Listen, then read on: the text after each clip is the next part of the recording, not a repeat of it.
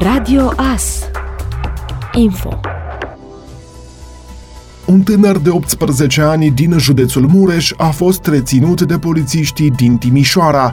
Acesta a crezut că prin șantaj poate obține bani frumoși de la cei care au cont pe rețelele sociale. Tânărul a blocat accesul contului unei tinere, iar pentru deblocarea lui a cerut 200 de euro. Pe fir au intrat însă cei de la investigații criminale care i-au organizat un flagrant. Tânăra care este din Timișoara a avut surpriza ca în acest weekend să se trezească cu contul contul personal de pe o rețea de socializare blocat. După câteva ore, aceasta a fost contactată de un tânăr care i-a zis că i-a restricționat accesul și a pretins în schimbul de blocării acestuia 200 de euro. După un schimb de mesaje prin care fata încerca să-l convingă pe individ să-i redea accesul la cont, ea a alertat poliția. Oamenii legii au organizat flagrantul lângă parcarea unui hipermarket din oraș.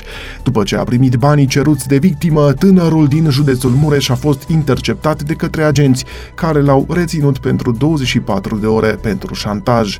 Ancheta continuă, polițiștii verificând posibilitatea ca băiatul să fi șantajat prin aceeași metodă și alte persoane. În perioada 13-15 august, Iernutul sărbătorește 765 de ani de la prima atestare documentară a localității.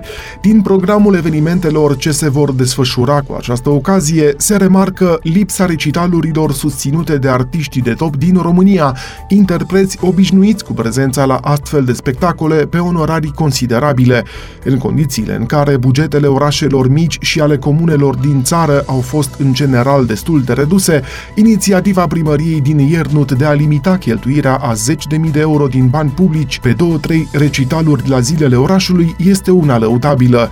În schimb, evenimentele din weekend se vor concentra pe promovarea talentelor locale și pe apropierea dintre iernuțeni. În contextul actual, când ne confruntăm cu greutățile generate de criza geopolitică, economică și financiară, frământări sociale în întreaga lume, chiar și revenirea problemelor legate de COVID, vă propunem o abordare a acestei sărbători într-un mod cât mai decent, dar plăcut pentru toți cetățenii.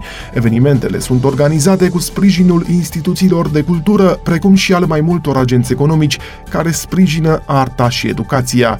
Ziua orașului va fi o manifestare a apropierii între iernuțeni, cu tineri talentați pe care echipa organizatoare dorește să îi promoveze, cu momente emoționante, de suflet, cu activități recreativ-sportive, culturale, în esență o ediție care reușește să iasă din tiparul obișnuit, a declarat Ioan Nicoară, primarul orașului Iernut. Programul întreg al zilelor orașului Iernut poate fi găsit pe site-ul nostru radioas.net. Anunțul ministrului sănătății Alexandru Rafila, prin care îi îndemna pe românii să se grăbească să își ia pastilele de iod de la farmacie, a încins telefoanele medicilor de familie din județul Mureș.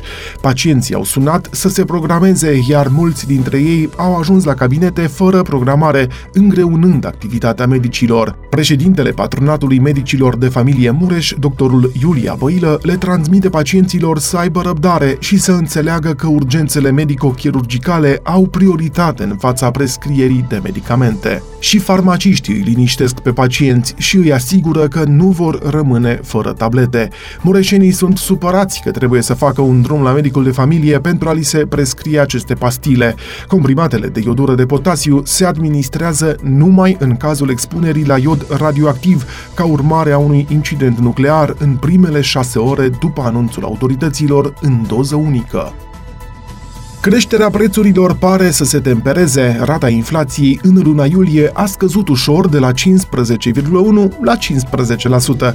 În ultimul an, cel mai mult s-au scumpit gazele cu 70%. Creșteri mari de preț sunt și la ulei, cartofi, făină și mălai. Uleiul s-a scumpit în ultimul an cu peste 50%, arată datele Institutului Național de Statistică. Prețul cartofilor a crescut cu peste 40%, iar la făină și mălai cu circa 30%. Practic, toate produsele alimentare monitorizate de INS au înregistrat scumpiri, între cele notabile fiind cele la pâine, legume și conserve de legume, margarină, carne de pasăre, pește, brânză, unt, lapte, ouă și zahăr. În privința mărfurilor nealimentare, gazele au detașat cea mai mare creștere de preț și combustibilii s-au scumpit cu 35%, 30%, iar energia termică peste 20%. În rândul serviciilor, majorarea cea mai mare apare la trafic aerian, aproape 35%. S-au scumpit și biletele de tren cu 20%, iar un procent similar de creștere e la serviciile de apă și salubritate. Singura scădere înregistrată în datele INS apare la serviciile de telefonie, s-au ieftinit cu mai puțin de un procent.